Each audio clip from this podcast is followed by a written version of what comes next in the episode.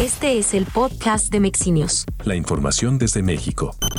El gobierno de México emitió este miércoles una alerta migratoria contra Francisco García Cabeza de Vaca, gobernador de Tamaulipas. El Instituto Nacional de Migración explicó que dio trámite a la solicitud de la Fiscalía General de la República por una orden de aprehensión en su contra emitida por un juez de distrito, por su probable intervención en hechos delictivos de delincuencia organizada.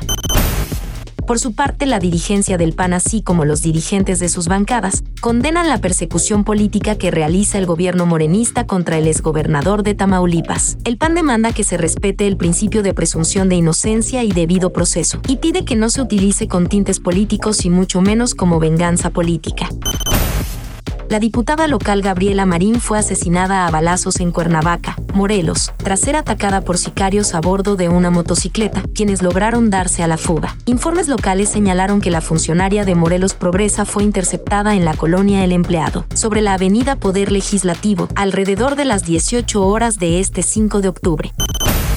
La tarde de este miércoles un grupo armado atacó la presidencia municipal de San Miguel Totolapan, Guerrero. Al menos 18 personas fueron asesinadas, entre ellos el alcalde Conrado Mendoza Almeda, su padre, el exedil Juan Mendoza, así como policías municipales. Posteriormente, presuntamente el grupo criminal Los Tequileros publicó un video en redes sociales donde se adjudicó el ataque la Fiscalía General de Justicia de la Ciudad de México confirmó que, tras la necropsia de ley realizada al cuerpo del abogado Jesús Hernández Alcocer, se estableció que su muerte se debió a causas naturales.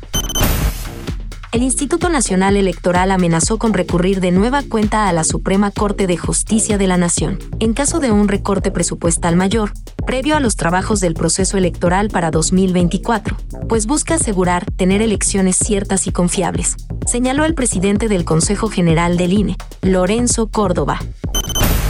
La Fórmula 1 colocó en el primer lugar de sus Power Rankings al piloto mexicano Sergio Checo Pérez con calificación de 9.4 con lo que se mantiene dentro del top 10 en la clasificación general de la temporada de los jueces expertos que analizan cada carrera de la máxima categoría.